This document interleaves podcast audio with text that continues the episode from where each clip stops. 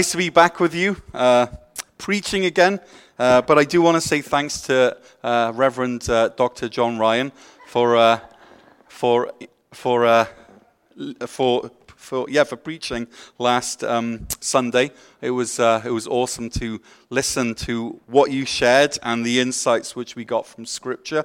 And if you've not had a chance to listen to it on on the podcast, then uh, make the most of that because there's a lot of good stuff uh, which was shared in that. So thanks so much, John.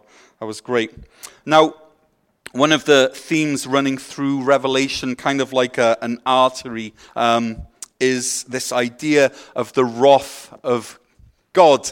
Now, I know you guys say wrath, and uh, I, I can't. My mouth's not able to uh, make it happen. And I don't understand why we say wrath, because it clearly is an A. So this is uh, one of the ways which I will concede to you Canadians that you probably have it right. But, uh, but, but this, uh, yeah, this whole idea of the wrath of God, and you cannot escape the wrath of God as you read through the book of Revelation. And it's actually this very idea of the wrath of God that makes us sometimes avoid wrestling with revelation because the idea of God's wrath, especially in such an enlightened society like ours, it makes us feel a bit uncomfortable, like that co-worker who has halitosis. You just want to kind of stay a little bit away from them, make sure there's a comfortable distance between you and them. But you know, the good news is that God's Wrath is not like bad breath. It's not something that we should keep our distance from. Instead, it's actually a vital, vital aspect of God's character. In fact, if we exclude God's wrath when we worship Him, then we need to ask if we're worshiping Him at all, or if we're just worshiping an idol of our own making. Now, that's not to say that the idea of God's wrath needs to be explained, because of course it does, and that's why I'm here, and that's why we're having the sermon that we uh, are having this morning.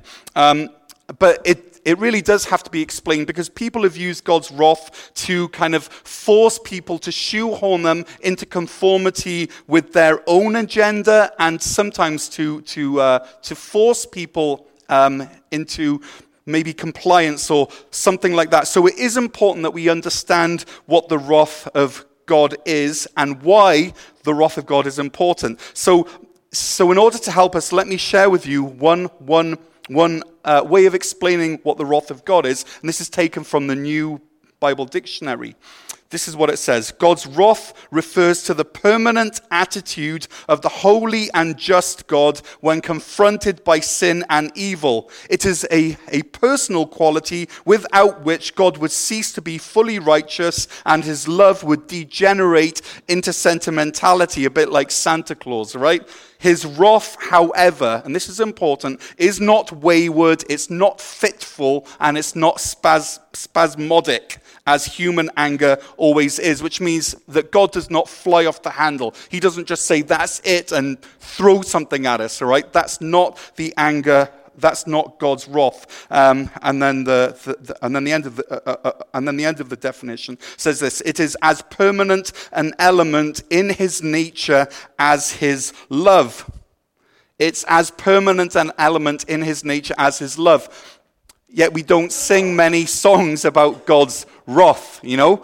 Loads of songs about God's love. Not that many. I can think of one. Um, and that's it. And we don't sing that one here. So, there's this pastor in the States called J.D. Greear, and while writing on God's wrath, he says this First, God's wrath often consists in letting us experience the consequences of the choices that we make. Second, God chose to let his love overcome his wrath. End quote.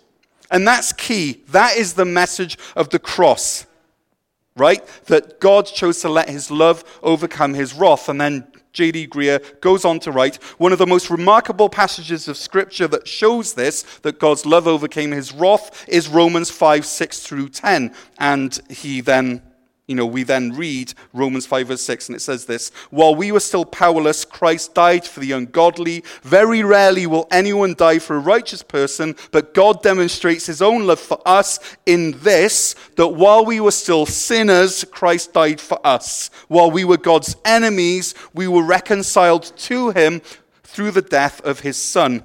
End quote. Now, in his book, the problem of pain, C.S. Lewis writes a chapter on hell, and some words in this chapter help us understand God's wrath. And this is now C.S. Lewis. Uh, in the long run, the answer to all who object to the doctrine of hell, or for our discussion, God's wrath, um, is itself, they, they have to answer a question for themselves. And then he asks, he asks this rhetorical question, sort of um, What are you asking God to do? To wipe out all their past sins and at all costs to give them a fresh start, smoothing every difficulty and offering every miraculous help. But he has done so on Calvary. What else are you asking God to do? To forgive them, but they will not be forgiven. And then this third option what are you asking God to really do? to leave them alone, then he answers this. Alas, I am afraid that that is precisely what he does. In the end, there are only two kinds of people those who say to God, Thy will be done, and those to whom God says, Thy will be done. End quote. And so, friends, in summary, God's wrath is his way of respecting our free will, our free choice. One author words it like this If we are really free to choose to respond to God's marriage proposal to our souls, if God is not a rapist but a gentleman, then we must be free to turn him down. And if our souls at death enter eternity in that state, after there is, after there is no more time for change and repentance, then we must endure the, the identity that we have chosen forever. Now, we struggle with this idea of God's wrath mainly because we think that we're generally good people who perhaps need just a little bit of a spiritual facelift, a nip and a tuck. But in fact, the Bible tells us that we are absolutely and we are desperately sick with a terminal and a contagious sickness. We are all sick with a spiritual coronavirus, if you want. And God has the, God has the only medicine, uh, God has the only, only antidote, which happens to be a blood transfusion where Jesus is the only donor. And one day, God will call time on the, on the terminal and contagious uh, sickness of sin that is ravaging his world. And uh, b- because if he doesn't, then what will happen in the new heavens and the new earth? If there are people still infected by sin. So, wherever sin is found, God's wrath is found.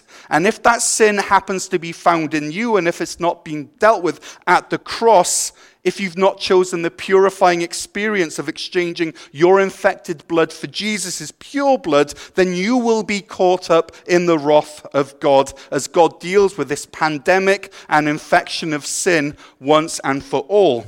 And so, what we see in Revelation 15 through 19, that's a long kind of intro, but, but what we see in Revelation 15 through 19 is the heart of a God who is absolutely focused on the complete ending of sin and evil once and for all. And we have to remember that this God is Jesus, who we learnt earlier in the book of Revelation, um, who he was so focused on the ending of sin once and for all that he took care of it on the cross. That all happened then. Jesus is the lamb that was slain, as chapter 5, verse 6 tells us.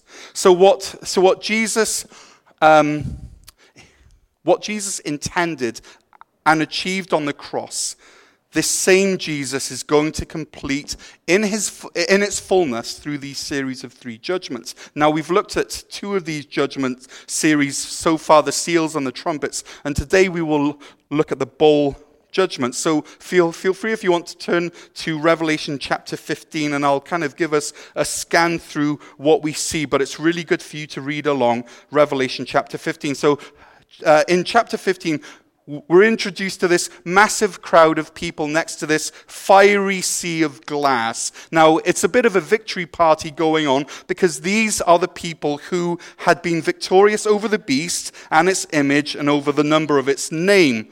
Okay?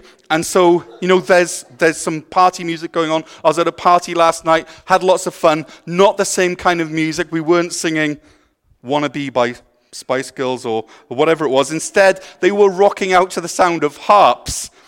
Okay, that's okay.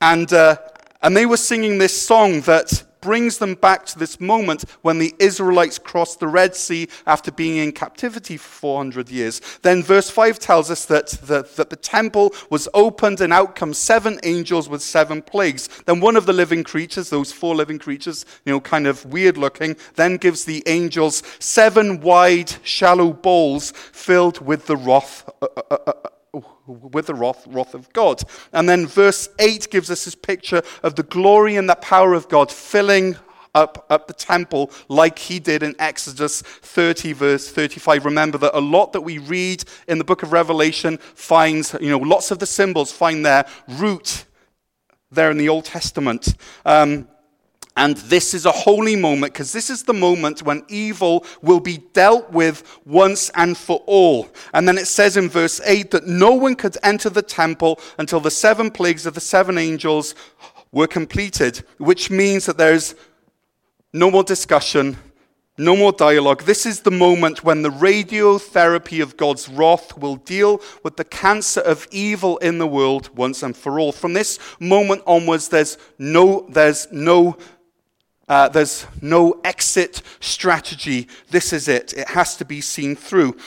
Now, just like chapter 15 riffs off the concept of the Exodus and God's people escaping captivity through the Red Sea. So, chapter 16 then takes this idea of the 10 plagues and runs with them. So we have a plague of sores, like plague chapter, uh, like plague six back in Exodus. We have water turning into blood, like plague one. We have solar flares in verse eight. We have an, an, an all-encompassing darkness, like plague nine. We have the drying up of the river Euphrates, which is similar to the parting of the Red Sea and the Jordan River. And then we have frogs in verse 13, which is like the second plague, and hailstones in verse 21, like this seventh plague. Now, as these plagues are going on, three times in verse 8, verse 10, and verse 21, we are told that the people cursed the, the name of God because of their suffering, yet they refused to repent. They cursed the name of God because of their suffering,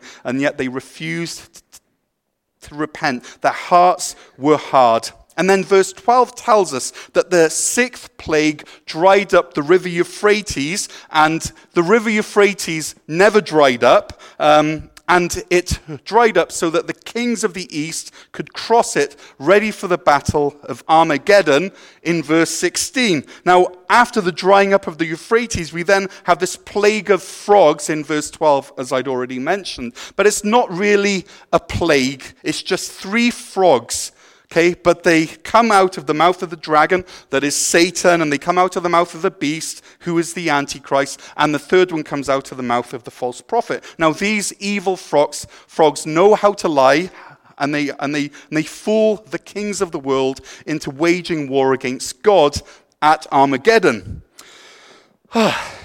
now, Let's remember, like John mentioned last week, not to get hung up on symbols because in the book of Revelation, it's not the symbols, but it's the meaning of the symbols that is the message of Revelation. And at that, I want to take a brief interlude and talk about Armageddon because Armageddon features highly in our cultural landscape. You know, there's movies I don't want to close my eyes. I don't want to fall asleep because I miss you, babe. And I don't want to miss a thing with Steve Tyler with his big lips. Awesome. Great film. Ludicrous. But, you know, and so when we think of the word Armageddon, we might think of that film of, you know, of an asteroid and Bruce Willis and oil, what are they? Oil diggers? Anyway, or is it The Left Behind? Is it these, you know, is it all these other movies of the apocalypse? What does Armageddon mean? Now, the thing is, in the Bible, it's hardly mentioned at all. in fact, really, it's just kind of mentioned here. And all it means, the, the, the word Armageddon, all it means is the mountains of Megiddo. And these were kind of located southeast of the, of the Sea of Galilee. And the reason that the mountains of Megiddo, or the plain of Megiddo is mentioned is that the people in that time would have known that in the past there were some really decisive military victories won there. Okay, fights happened there, and so as soon as that's mentioned, people go, uh, I know what you mean. It's a bit like if I was to walk up to you and I said, You, me, outside. What would you think? What would be the first thing that comes to your mind if I say, You, me, outside? Fight. Now, nowhere in that sentence of you, me, outside did I say, I'd like you and I to step outside into the back parking lot of the church because you've offended me and my honor, and the uh, only way for me to settle this is to take you outside and to get in, involved in a physical fight, and either we're, you know, um, Either one or the other is, will quit, or we'll end up with, with a bleeding nose, or we'll end up unconscious on the ground. You know, I don't say that to you, and if I said that to you, you'd probably laugh at me and say, okay, Dan. Okay, but if I say to you, you, me, outside, you know what that means. And in the same way, um, that's what chapter 16, verse 16 means. When the early Christians heard, then they gathered the kings together in that place called, called, called Armageddon, or the mountains of Megiddo. They knew exactly what that meant. It meant that there was going to be a big decisive conflict like the ones in the past, even if it didn't literally happen on the plains of Megiddo. And so John is saying that God is saying to the forces of evil and the corrupt world leadership, he's saying to them, You, me, outside. That's what's happening here. They know that only one of them will be walking away from that fight.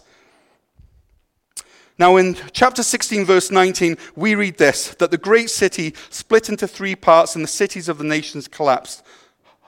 God remembered Babylon the Great and gave her the cup filled with the wine of the fury of his wrath. There it is again. And this reminds us of the cup that Jesus talked about in the Garden of, uh, uh, uh of Gethsemane. And then chapter 17 gives us a more detailed view of the drinking of this cup and what that looked like. So, chapter 17 is all about the fall of Babylon.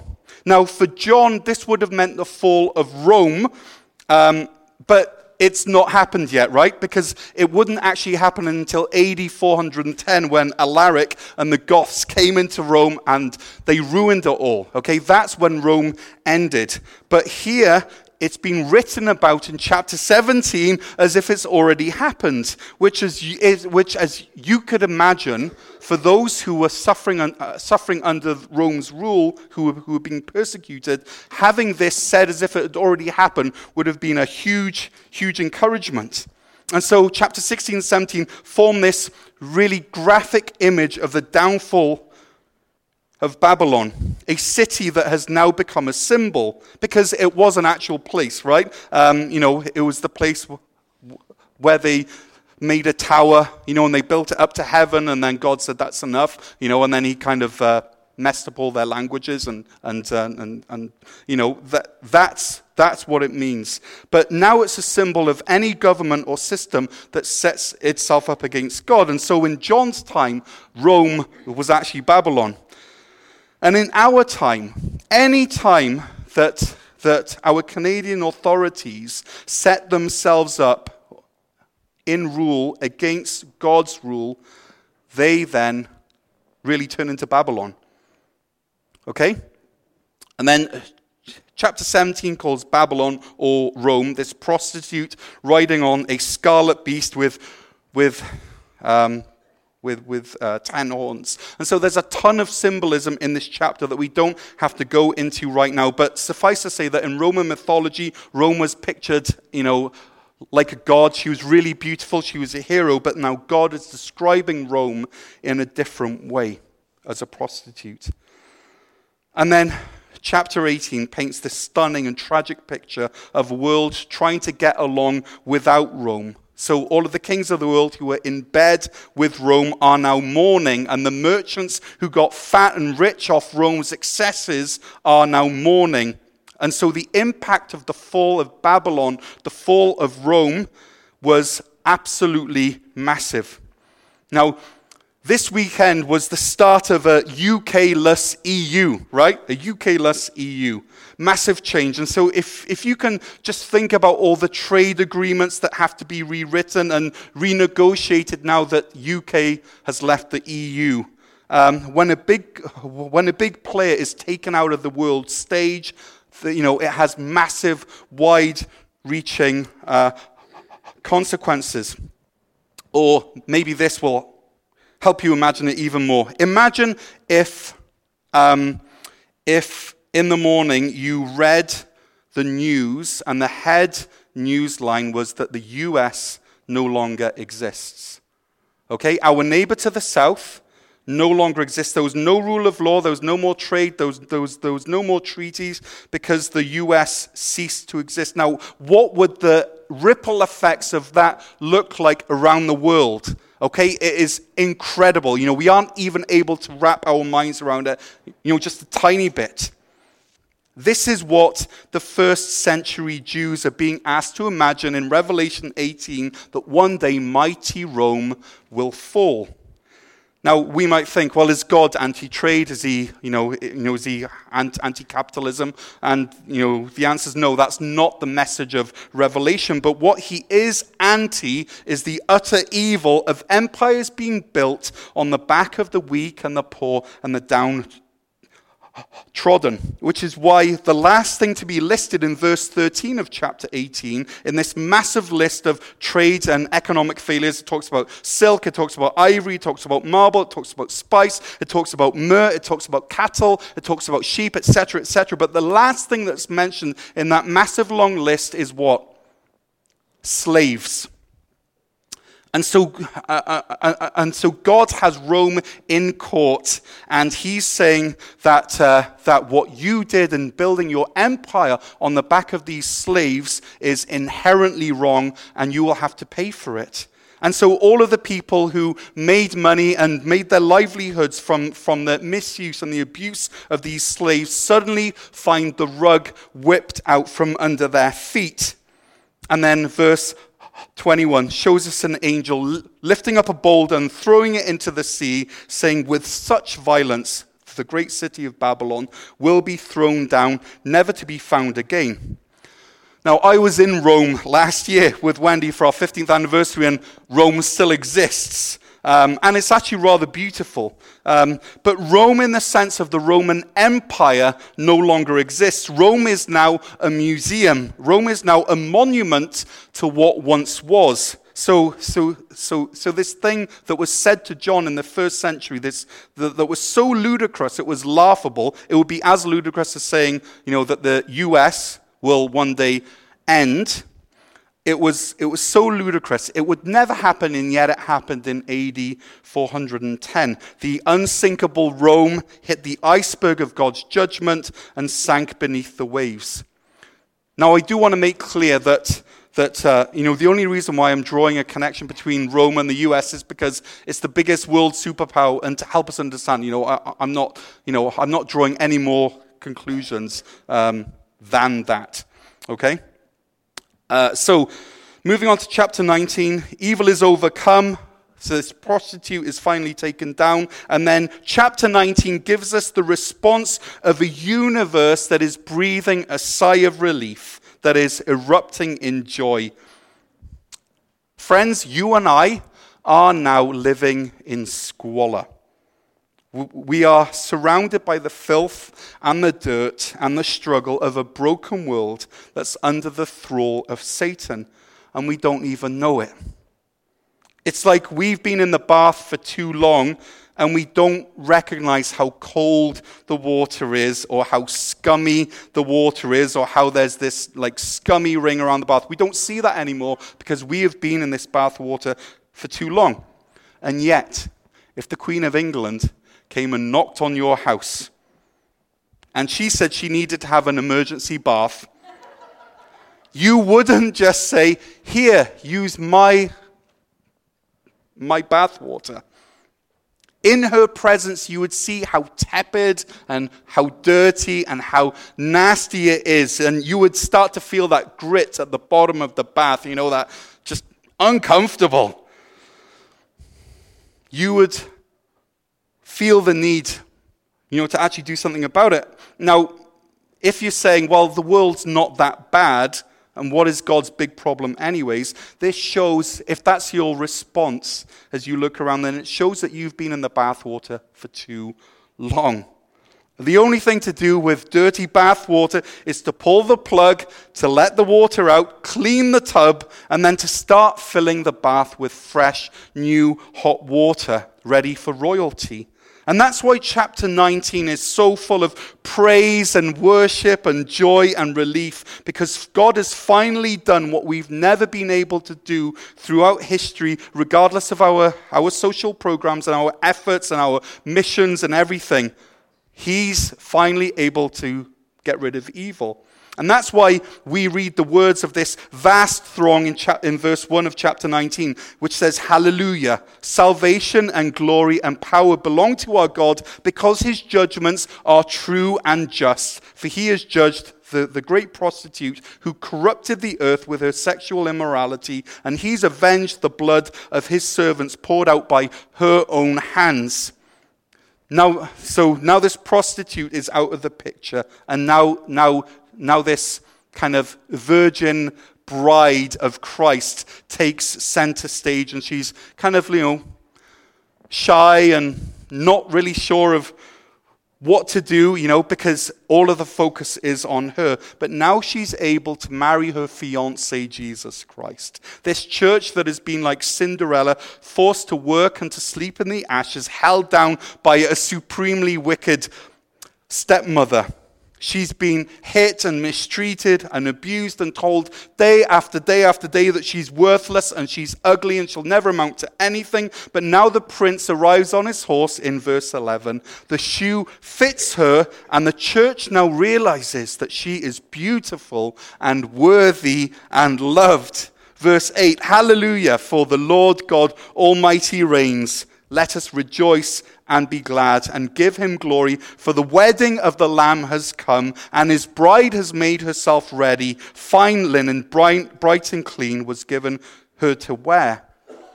And then verse 9 shows us this incredible scene. We see the church as both the bride and those, and as the, those who are invited, you know, to the wedding.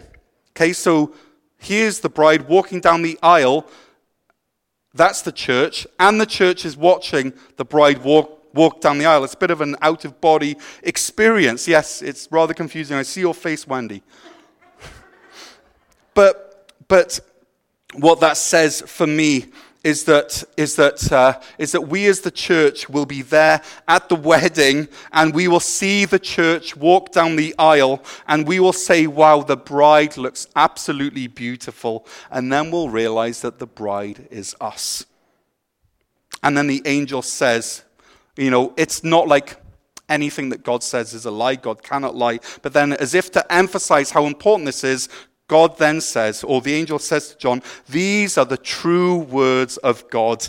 In other words, have, have utter confidence in him. And then, and, then, and, then, and then chapter 19 is kind of stuffed full of these contrasting images of this beautiful wedding over here and this horrific war happening over here. But really, they are two sides of the same coin.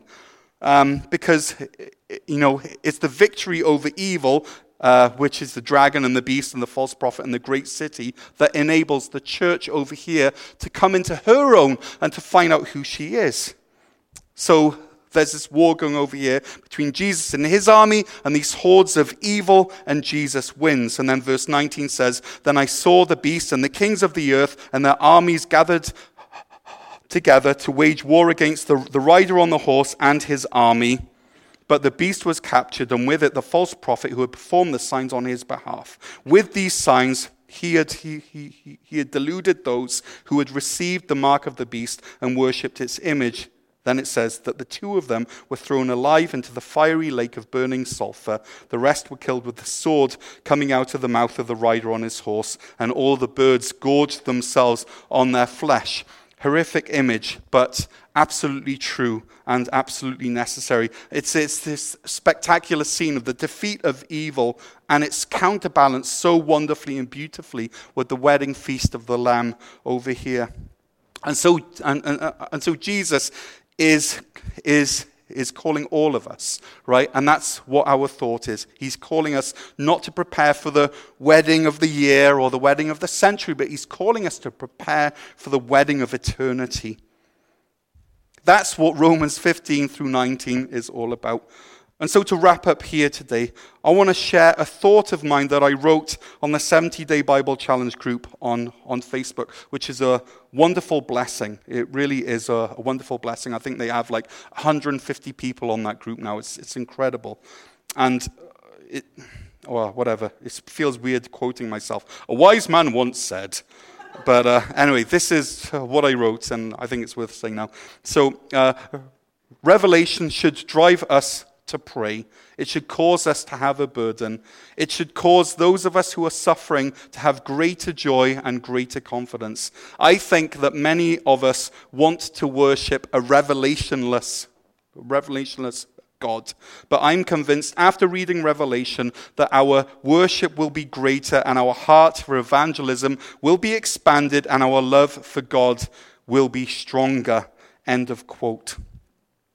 So, next week, we're going to finish our journey through Revelation, then we're going to start on Luke after that. But for now, let me f- leave you with the words from Revelation chapter 15, verse 3. Great and marvelous are your deeds, Lord God Almighty.